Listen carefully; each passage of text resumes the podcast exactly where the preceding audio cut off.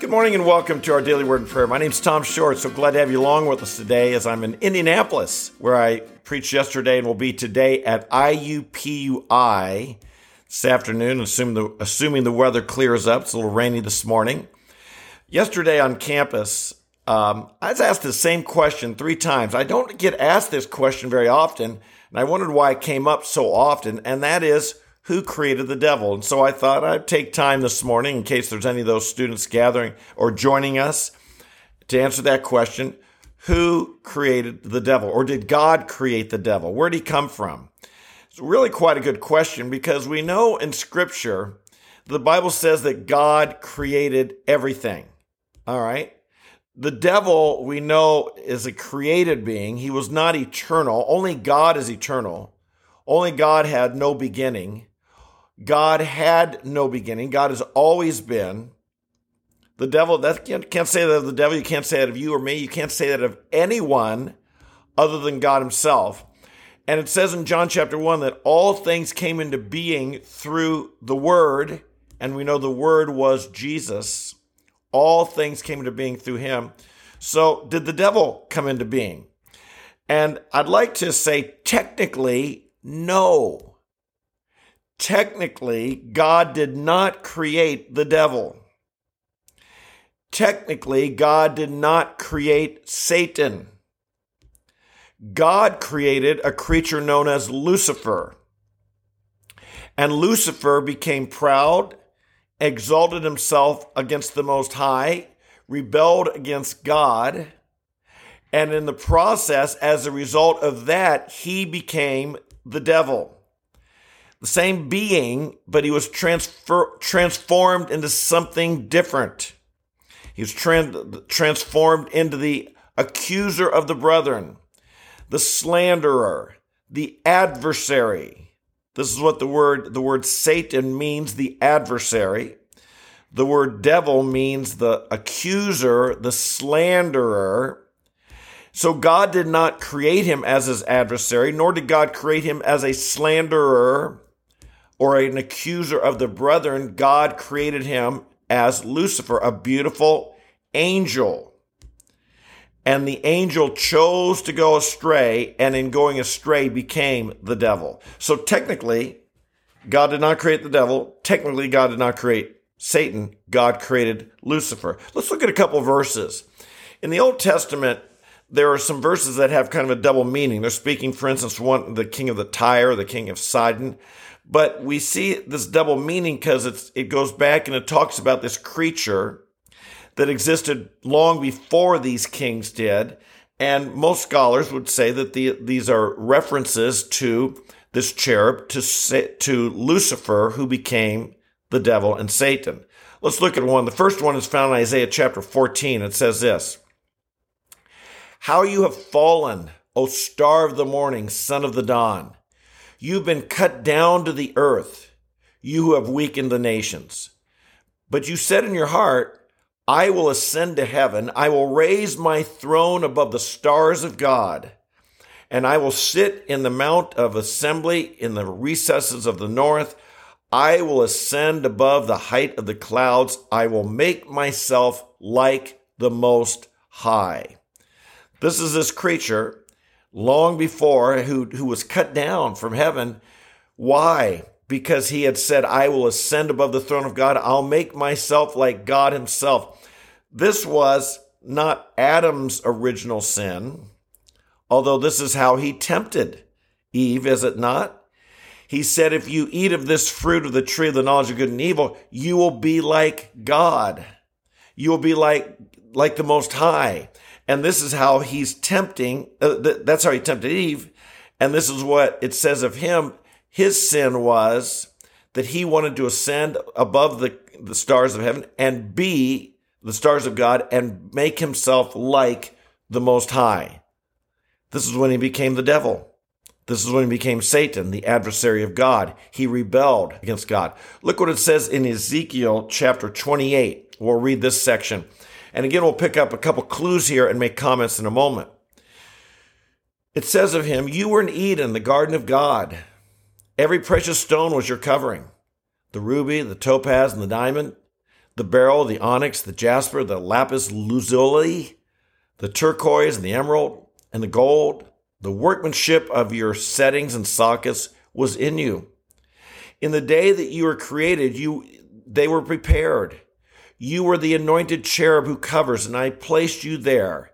You were in the holy mountain of God. You walked in the midst of the stones of fire. You were blameless in your ways from the day you were created. But your heart was lifted up because of your beauty. You corrupted your wisdom by reason of your splendor. So again, we see this same idea that he was in the garden and he was there. He was beautiful. He was clothed with these beautiful stones and gems. He was blameless when he was created. He was not created evil. He was blameless when he was created, but he became proud. His, he was lifted up in pride. He was corrupted because of his beauty, his splendor, his wisdom. It's, it's, um, it, there's a lot of warning here for us. There's a lot of warning here for us. It's interesting. It says that he was in the garden. And as I'm reading this, and I, again, I'm not going to be dogmatic on this, but I believe that when he was in the garden, placed in the garden where Adam and Eve were, that originally he was good. He was beautiful. He was blameless.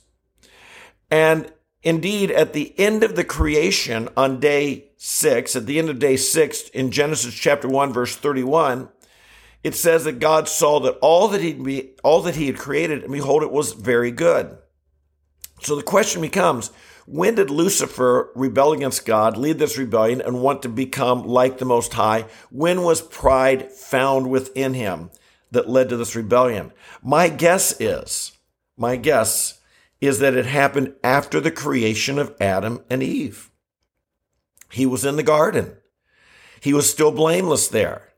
But there's where he then, something happened where he tempted uh, Eve and later Adam to disobey God.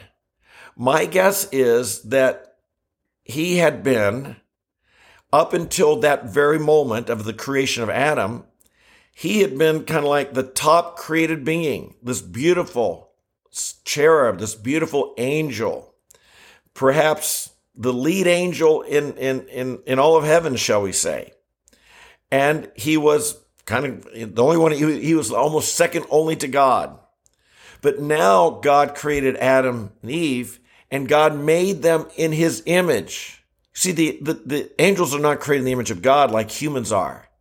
This is why humans are really actually in rank, we would be above angels. Interestingly, when Jesus redeemed, came and died on the cross, he didn't become an angel. And he didn't die for the angels. He didn't shed his blood that the angels could be saved. He came to redeem humanity, human beings made in the image of God. My guess is, my guess is that Satan became jealous of Adam. Pride was found in him. And he said, wait a minute. I was kind of like the top angel, second only to God, and now Adam has replaced me. And he said, uh, he became angry, became jealous, said, I'm, I'm going to go sit on the throne of God. I want to be the top person. I want to be the king. I want to be the ruler. I want people to honor and worship me. And of course, he waged war against God and he failed. You can't wage war against God and win we've people try they've been trying it for ages. You cannot wage war against God and win. True life comes only as we surrender to God, as we surrender to the Most High, as we realize He's God, I'm not. I surrender, I honor Him, I submit myself, subject myself to Him. That's where life and joy and, and peace and, and abundance come forth through our lives. I believe after he was cast, he was he was destroyed and judged by God because of his pride. I think goal number two was, well, if I can't sit on the throne of God, I want the one who God loves, man, Adam, humans. I want them to put me on the throne of their heart. He couldn't be on the throne of God, but he could be on the throne of man's heart. And I think that was his temptation. And that's what he sought to do. He continues to do that.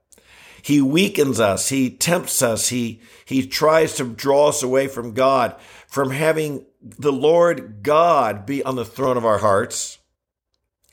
by himself displacing God and him being on the throne.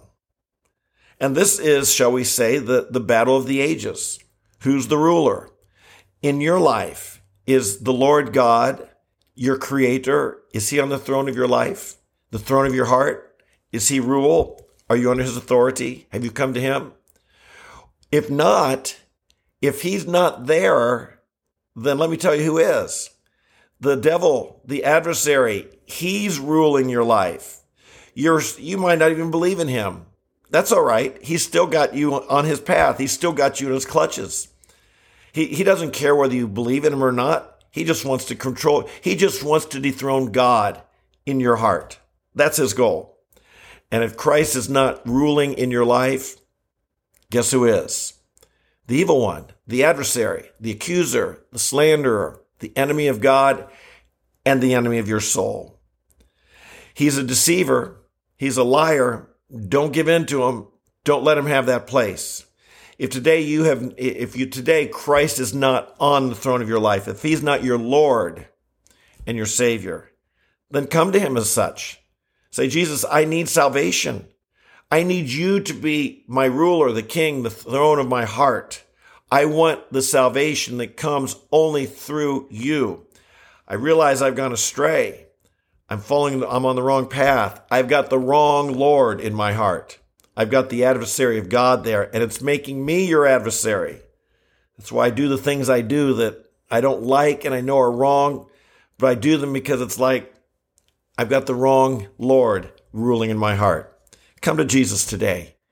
Come to Jesus today. Embrace him as your Lord. Embrace him as your King. Allow him to have his rightful place. That, my friend, is where life is found. Okay? Let's pray. Father in heaven, we thank you today for our Lord Jesus Christ. We want him to be enthroned upon our heart. Confess, Lord, if anyone here has been on the wrong path and maybe never even realized it, but that the adversary of God, the spiritual being who was cast out of heaven and who tempts us and deceives us and wants to dethrone you, Father. If he's living on the heart of any one of us, if he's on the throne of any of our hearts, Lord, we cast him aside. We say, Begone, Satan. Jesus, you come be my ruler. You come be my king. You come be established as the, the one who sits on the throne of my heart. This is why we're created. This is how we find our true purpose and destiny in life. Thank you, Jesus. We bless you that you have opened the way for us to come back into the very kingdom of God and be delivered from the domain of darkness. We give you praise and thank you in Jesus' holy name. Amen. Amen and amen. In the word of God awesome? I think it is. That's why we talk about every single day. It's got the answers, my friend. It's got the answers. I hope over the next several days or weeks, even, to be addressing some of the questions I get out on campus, some of the questions you might have, or someone you know might have, someone you care about might have.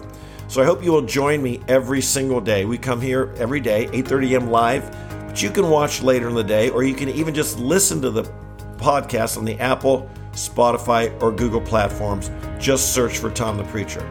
Those of you who make a commitment and schedule, putting in your schedule to be here every day, not just when you feel like it, put it as part of your schedule. I know you're growing. God is blessing you. So glad to have you along. I love you. So glad to have you with you, with me. So until we meet tomorrow, might God strengthen you, and might you do battle against that evil one. Don't let him have any authority in your life. He's been defeated. Don't you follow him. You follow Jesus Christ. Today, walk in the victory that's his, that's ours through faith in Jesus. Amen. God bless you. I love you, and we'll see you tomorrow. Bye bye.